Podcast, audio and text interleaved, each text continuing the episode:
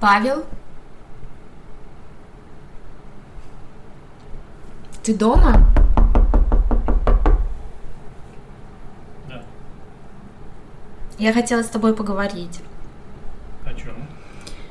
Ам, хотела поговорить а, о, о своих видео, которые я хотела бы забрать обратно.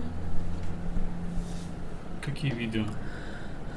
А, мои интимные видео, где я голая, а, мы могли бы с тобой договориться о сумме, какую ты хотел. Я подумала, я решила, что я согласна. Скажи просто сумму, я хочу забыть об этом, чтобы этого не было. Я не никогда. понимаю, о каких видео ты говоришь. Ну, мы с тоб- ты сам мне предложил несколько дней назад, что, что ты опубликуешь эти видео, вышлешь моим знакомым а, интимные видео.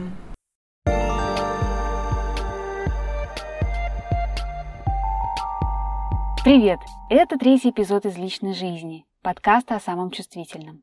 Сегодня он принадлежит Ире, и она назвала его «Меня шантажировали интимными видео». Сразу скажу, что если с вами однажды произойдет что-то подобное, не делайте, пожалуйста, как Ира. Нужно сразу идти в полицию. Это не стыдно. Зато шантажисты могут наказать по Уголовному кодексу за вымогательство и за вмешательство в неприкосновенность частной жизни. Ну и прежде чем мы услышим голос Иры, короткий, но нужный дисклеймер. В этом эпизоде упоминается запрещенная на территории Российской Федерации соцсеть Facebook, а еще употребление алкоголя и табакокурения. Ну и кажется, это все, о чем я должна была вас предупредить. Пора услышать Иру. Моей самой заветной мечтой было иметь собственную квартиру. Жили мы с семьей в трехкомнатной квартире. Это были мама, папа, еще два брата. Один из братьев у меня инвалид по зрению. Также с нами жили дядя и тетя. И позже переехала бабушка. И я помню, что не то чтобы своей комнаты у меня не было. Я никогда не спала одна на своей кровати отдельной. То есть мы ложились с братом обычно на кровать вальтом. И в детстве помню такой момент, э, когда я заболела, меня увезли в больницу. И это был первый раз в моей жизни, когда я спала на своей отдельной кровати и думала, что это просто настоящая роскошь.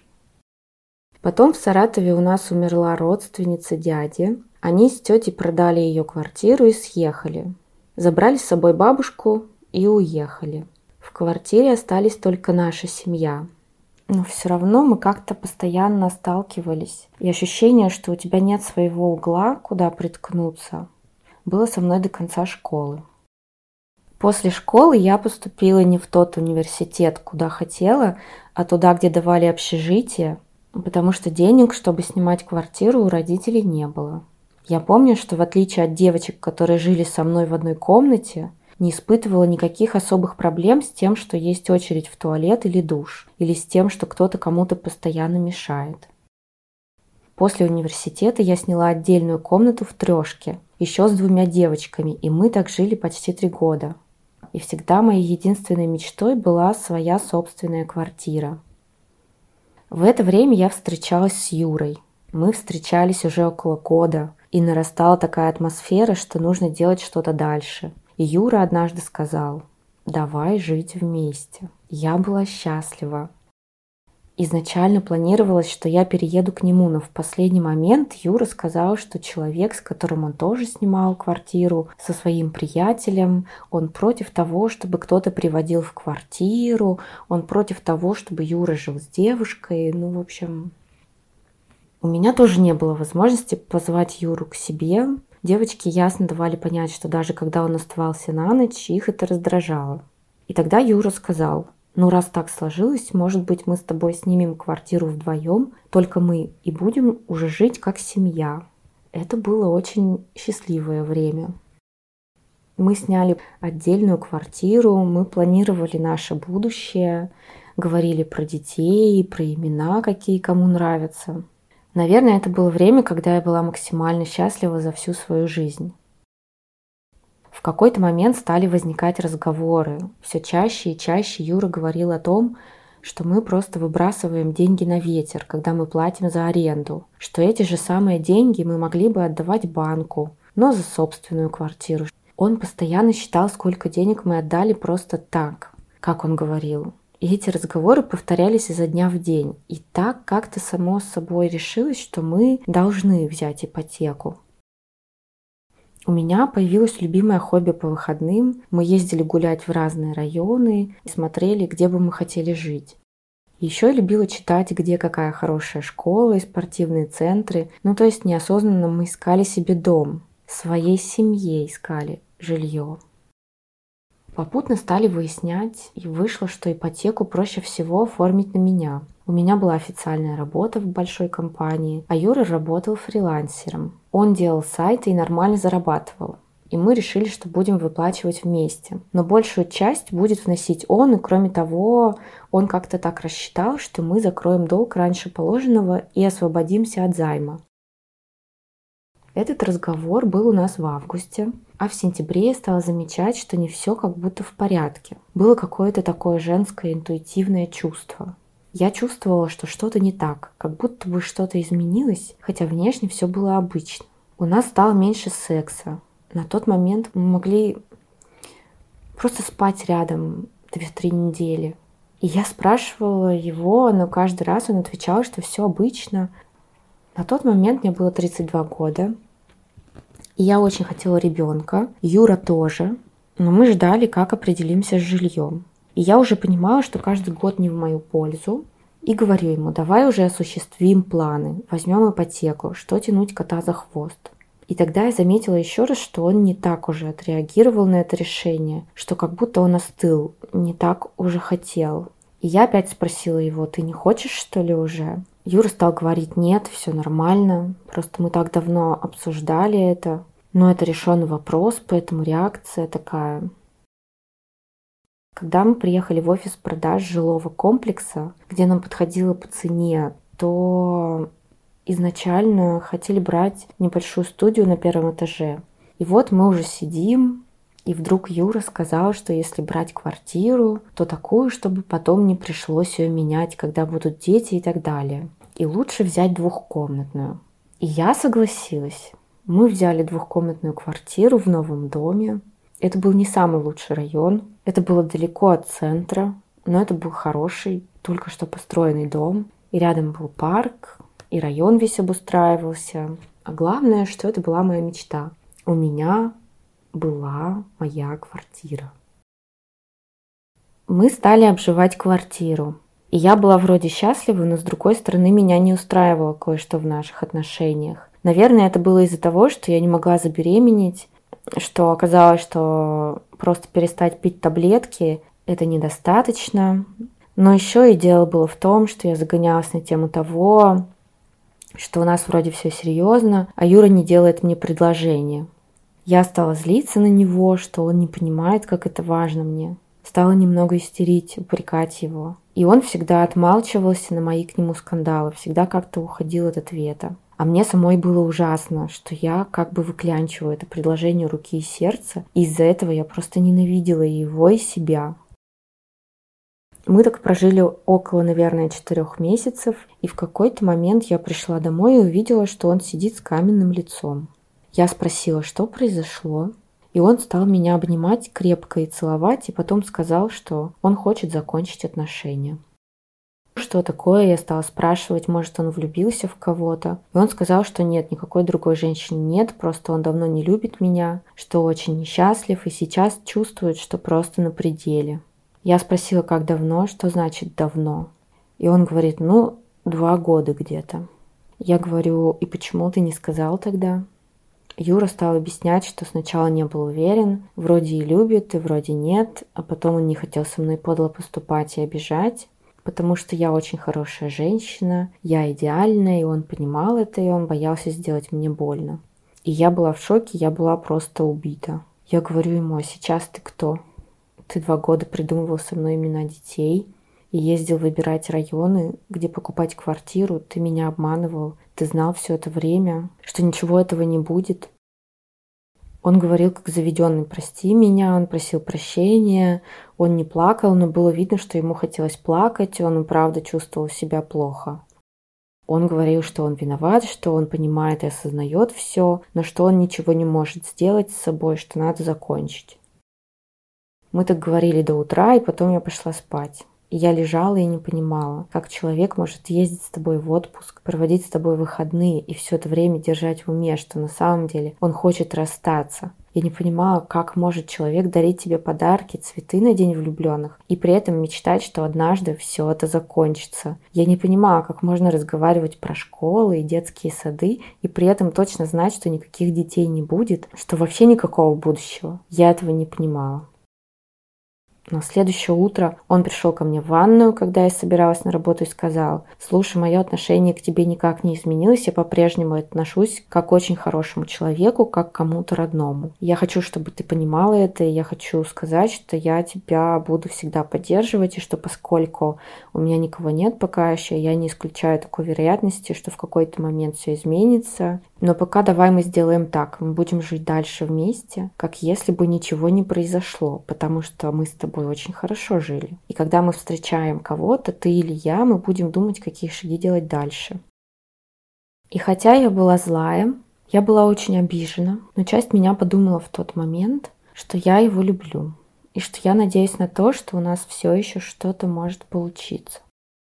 Я подумала, возможно, он просто поймет со временем, что он не хочет уходить от меня, что я его идеальная женщина, и что все, что сейчас произошло у него в голове, это был какой-то кризис среднего возраста. И вечером я написала ему сообщение, что я согласна. Так мы прожили еще три или четыре месяца. И все было обычно. Просто мы перестали обсуждать детей. Я стала инициировать секс. И он мне никогда не отказывал. И я все время надеялась, что забеременею, и это решит все наши проблемы. И однажды пришла домой, и я увидела Юру. И он сидел, я видела, как он напряжен. У меня просто сердце упало в пятки, и я поняла, что вот, сейчас мне скажут, что есть женщина. Да, он так и сказал. Сказал, что есть другая. И что она поставила ультиматум. Я вышла из себя и говорила, как так мы занимались сексом и у тебя при этом были отношения с другой, он вдруг стал говорить, что я заставляла его заниматься сексом, что он боялся меня ранить, оттолкнув, что я практически насиловала его. Это меня еще больше взорвало. Я была близка к пределу. Я прямо чувствовала, я кричала, что я беременна, что он останется, и что он будет жить со мной, что он обещал. Юра сначала пытался говорить, что мы договорились, что есть уговор, а потом просто вызвал скорую, потому что я начала крушить все вокруг и хотела его задушить. Мне сделали укол, он сидел со мной, пока я не уснула. Когда я проснулась, я поняла, что он ушел. Это была суббота, я ходила по квартире, как амеба, плакала. Я злилась, очень злилась я понимала, что я осталась одна. У меня ничего не вышло с личной жизнью, что я потратила годы своей жизни на отношения с человеком, который не хотел меня. Потом я стала думать, а вот у меня есть квартира, и я должна платить за нее ежемесячно, и что сумма, которая должна даваться в банк, она превышает мою зарплату, и что в этом виноват Юра. Потому что это Юра в какой-то момент сказал, что мы берем новостройку в этом районе, что это будет двухкомнатная квартира. Потому что если я покупала квартиру где-то сама, я бы выбрала за городом. Это была бы маленькая студия. И я понимала, что я просто не тяну ипотеку. Если я, то есть, то есть мне даже не хватит на элементарно хлеб и воду, если я буду выплачивать ипотеку. Я села прямо на пол и заплакала. С этого дня у меня, конечно, было совершенно плохое состояние. Я перестала есть, я перестала общаться, я перестала думать о чем-то, кроме как о том, что я его ненавижу и о своих долгах. У меня, наверное, была самая настоящая депрессия. Первые два месяца Юра переводил мне на карточку деньги, свою часть за ипотеку. Я поняла, что у него был настроен автоплатеж в приложении. И хотя мне было трудно финансово, я была оскорблена и отправляла ему деньги обратно. Мне хотелось, чтобы ничего от него вообще в моей жизни не осталось. На второй месяц ситуация повторилась. Я снова отправила ему деньги обратно. И он, видимо, видимо, понял, и больше мы с Юрой никогда не разговаривали и не виделись. Так закончились пять лет моих отношений с мужчиной, за которого я хотела выйти замуж из-за которого я была по уши в нищете. Мое состояние было плохое. Плюс я работала в очень токсичном коллективе с начальником, у которого была проблема с яростью. Он оскорблял своих сотрудников, унижал, выбирал себе козла отпущения и отыгрывался на нем. Я работала в состоянии постоянного стресса, но при этом найти другую работу и уволиться с этой я не могла себе позволить потому что я не могла себе позволить единого месяца без денег. Мне нужно было платить ипотеку. Ипотека вообще стала самой главной моей проблемой. И я плохо работала. Из-за того, что я не ела нормально, не спала, я постоянно курила из-за нервов, я стала невнимательной, забывала перезвонить или поправить отчет. Конечно, козлом отпущения стала я. И дошло до того, что однажды я просто не стала вставать утром, чтобы идти на работу. Я лежала и думала, что пусть банк забирает эту чертову квартиру, я просто не в состоянии. Так я лежала три дня. Телефон разрядился, я его не заряжала. На третий день ко мне пришла моя коллега из кадрового отдела узнать, в чем дело. У меня не было сил ей рассказывать, но она как-то вытянула из меня причину по крупицам. Она сварила мне кашу с сахаром, сидела, кормила меня с ложечки, как маленькую, и стала говорить, что иметь квартиру – это важно, что не надо ничего банку возвращать, и безвыходных ситуаций не бывает. И она говорит, ты же можешь сама снять себе маленькую комнату, эту квартиру сдавать. Или пустить себе жильцов во вторую комнату, ты сама как-то так жила. И у тебя освободятся какие-то деньги – и там потихоньку все нормализуется как-то. Не бывает так, чтобы долго было плохо и тупик. И я и поверила почему-то, и очень благодарна на самом деле за поддержку. Я подумала, что это хороший совет, что это может быть выходом. И я мыла квартиру, и потом фотографировала ее, и дом, и район, и разместила объявление, что сдаю комнату на Фейсбуке в одной из групп. Первой, кому я сдала квартиру, была девушка с маленьким сыном. У нее были сложные отношения с мужем, и были моменты, когда они ссорились, и тогда она уезжала, и они неделю-полторы жили у меня. Потом они мирились, и она с сыном переезжала обратно к нему. Так что большую часть времени она просто платила на всякий случай, но жила я одна. Так она снимала у меня год.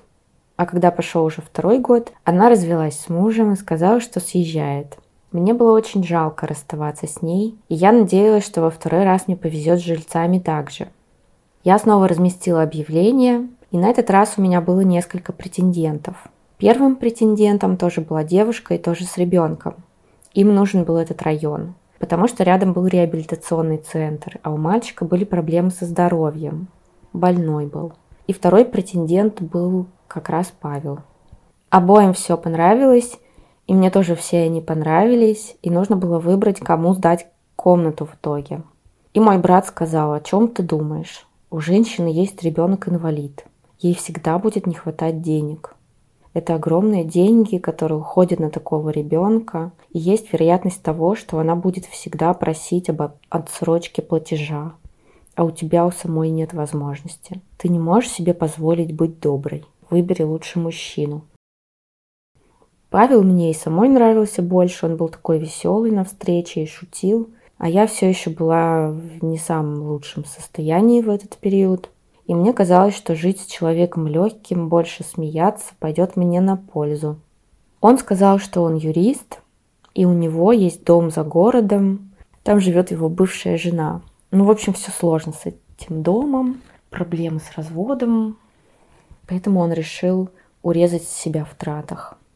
Он так это просто объяснил, что я поверила – и еще я поверила, потому что он был хорошо одет, с последним айфоном, у него была аккуратная стрижка, и я выбрала его. В Первый вечер, когда он переехал, я пришла домой с работы и поняла, что Павел приготовил ужин. Он купил вино, зажег свечки, поставил букет в вазу, сделал вкусный салат и стейки и накрыл красиво. Мы пили вино, я впервые за долгое время смеялась и чувствовала себя расслабленной. Я подумала, как хорошо, что я выбрала его. Я вкратце рассказала ему, почему сдаю комнату и подчеркнула, что мне очень важно получать деньги вовремя. Сказала, что если бы не такая ситуация, то я бы жила одна. Но ты видишь, в каких я обстоятельствах. И он сказал, да, конечно, не волнуйся. Он предложил даже посмотреть, что можно сделать. Может как-то рефинансировать ипотеку, какие-то еще варианты. И это мне тоже понравилось. И потом я стала спрашивать Павла про его семью, и он сразу, сразу же как-то напрягся. Он сказал, что про жену он говорить не хочет, что она конченная женщина, и он желает ей самого ужасного. Он с таким напором это сказал, что я испугалась. И Павел заметил и стал смеяться опять, и как-то снял эту ситуацию. Потом сказал, что его отец умер, что мать его никогда не воспитывала, что после смерти отца он жил у деда. Маму свою он называл именно мать. Я спросила, общаются ли они, и он сказал, что нет, что она не заслужила или что-то такое. У меня все внутри немного сжалось. Но он опять перевел тему, и я подумала, что я лезу в душу. Мы хорошо жили. Павел любил порядок, у него все было идеально.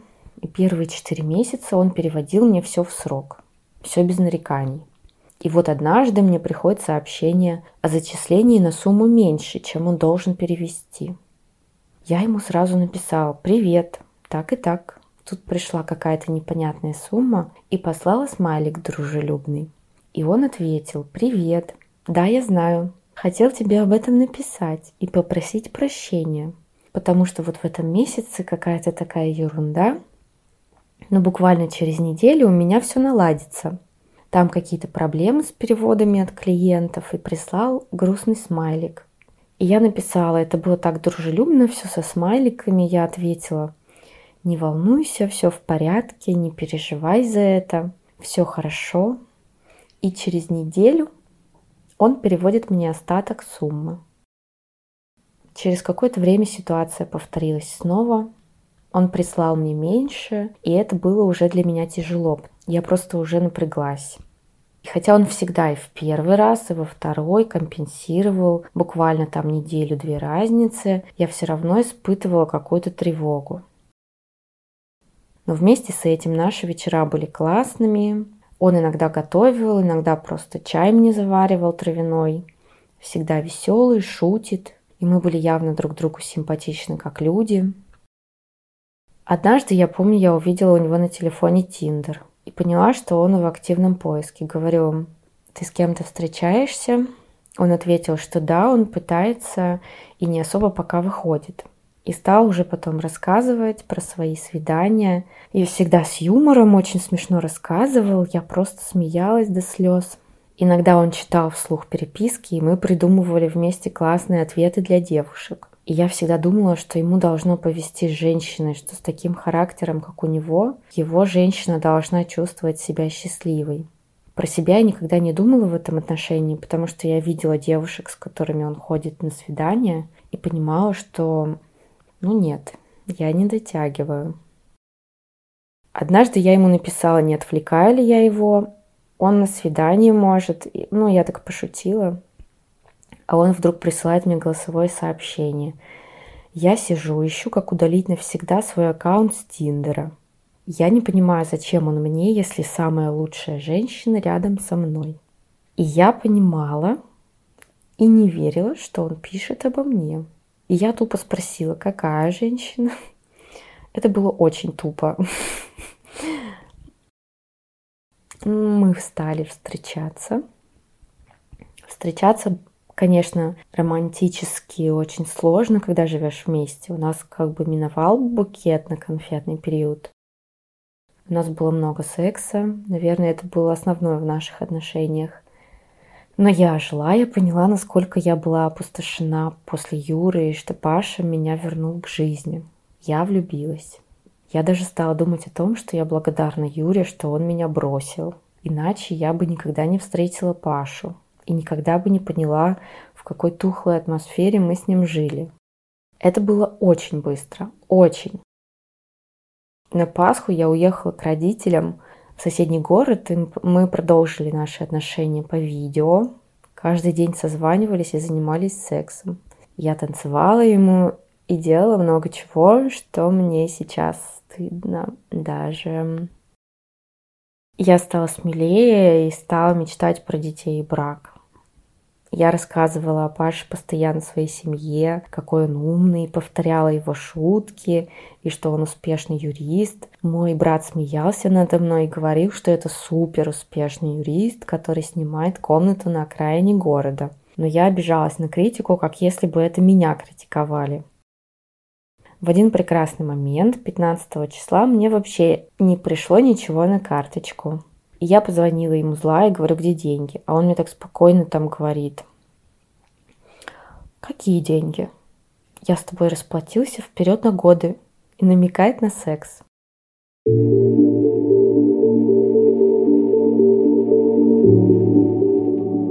Этот мужчина был вообще не тем, кем я его себе навоображала. Вообще не таким.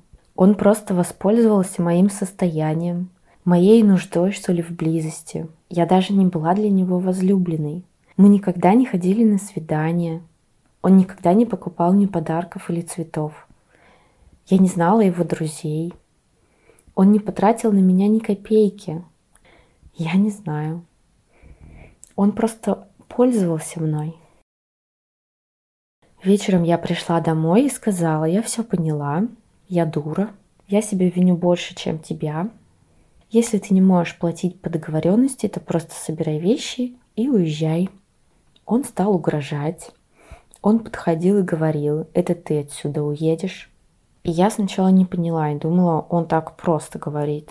А он пошел к себе, вышел с планшета и стал мне показывать видео. Интимные видео мои с наших встреч на расстоянии. И он сказал, ты ведешь себя неправильно, и эти видео улетают ко всем твоим родным, коллегам и друзьям. Ко всем. Я далеко не модель, не красавица. Я просто обычная женщина. И если не смотреть на это влюбленными глазами, это просто ужасающая порнография. И началась опять у меня полоса чернее некуда. Я не знала, что мне делать. Знала только, что нельзя, никак нельзя, чтобы это видео кто-то увидел. И мы стали так жить.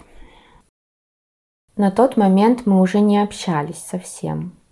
И я жила в своей квартире, но когда он был дома, я находилась в своей комнате и прислушивалась, когда он уйдет. И только тогда я могла выйти. Хотя это вообще-то была моя квартира. Вот такой абсурд был.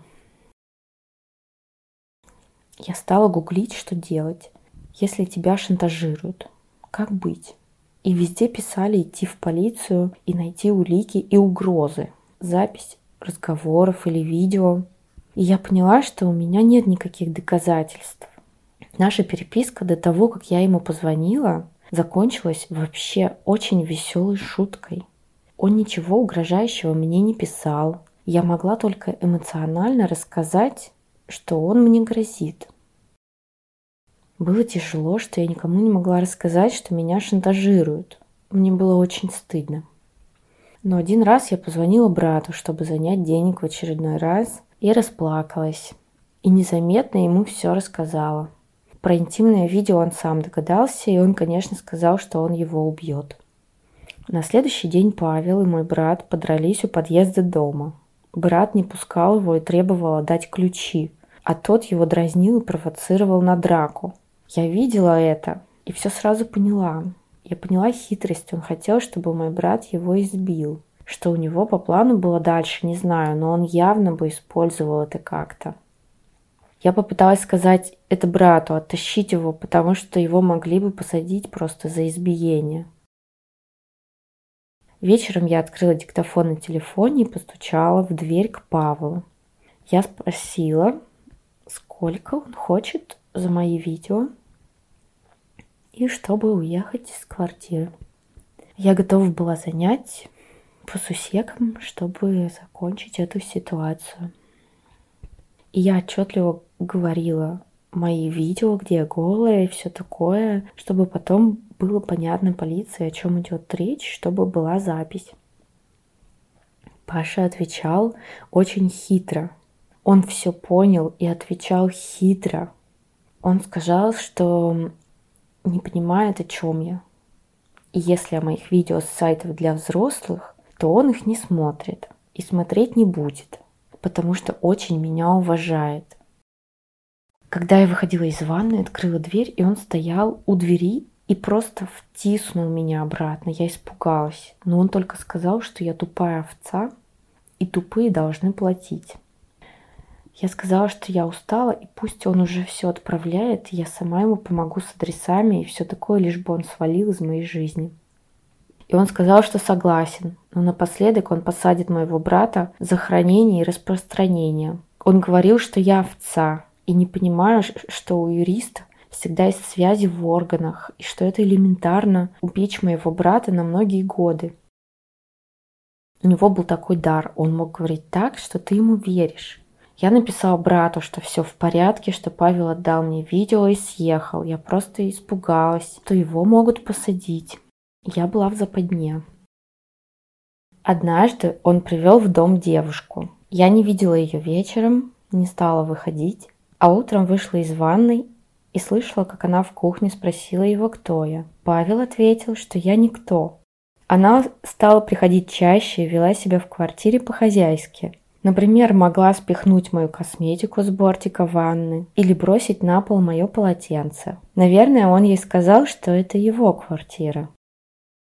Один раз я слышала, как она в ванной сказала ему, как таким говном можно мазать лицо. Я бы на ноги это не намазала. И он засмеялся. А потом у них был очень громкий секс. Я думаю, такая громкость нужна была, чтобы меня подразнить, еще раз унизить.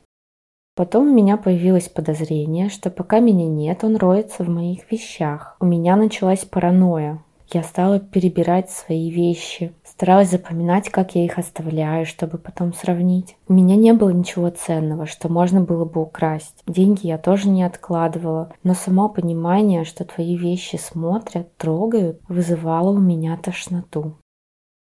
В другой раз я уехала к родителям на праздники, а когда вернулась, то обнаружила, что он поменял замки. Я стояла перед своим собственным жильем и не могла туда зайти. У меня случилась истерика. Я звонила Павлу и писала, а он не реагировал. Тогда я позвонила в полицию, и пришел участковый.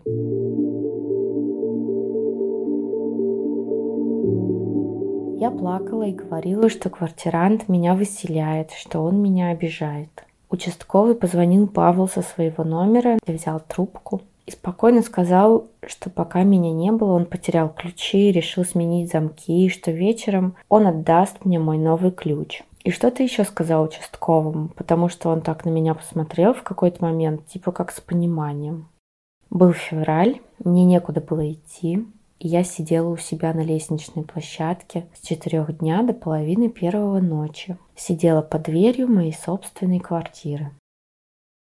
Потом мне в голову пришел гениальный план все-таки съехать. Сдать вторую комнату кому-нибудь еще, а самой снять комнату где-нибудь в другом месте. Если Павел не хотел съезжать, то я сама могла съехать. Может быть, это как раз было то, чего он добивался все это время. Меня останавливало только то, что я постоянно думала о брате, о том, что он может поплатиться. Я была уверена, что Павел способен на такие вещи. Но в это же самое время я стала замечать, что он мог иногда не приходить домой по два дня. Однажды его не было почти неделю, а потом он пришел, взял какие-то вещи и быстро ушел. Так повторялось две недели, и страх стал меня немного отпускать. Я стала уже думать, что, может быть, он просто блефовал, когда запугивал меня. Мне кажется, он обладал такой какой-то гипнотической силой, такой уверенностью, что я легко внушалась. Однажды мне пришло сообщение в чат нашего дома, что моя квартира заливает соседа. Я отпросилась с работы, поехала срочно домой. Я зашла с соседом в квартиру, и там был настоящий потоп. Сосед ходил и говорил, что у него ремонт на миллион, и что я ему все испортила. А я улыбалась. Миллион – это огромная сумма для меня. Мне неоткуда ее взять. Но все равно я была счастлива. Я видела, что вещей Павла нет. Он уехал. Я поменяла замки, отправила соседям фото Павла в чат и написала, что этот человек не живет здесь больше, и что если они его увидят, чтобы вызывали полицию или звонили мне. Но он больше никогда не приходил. Иногда я думала, куда он съехал, и надеюсь, что к той девушке, которой не нравился мой крем для лица.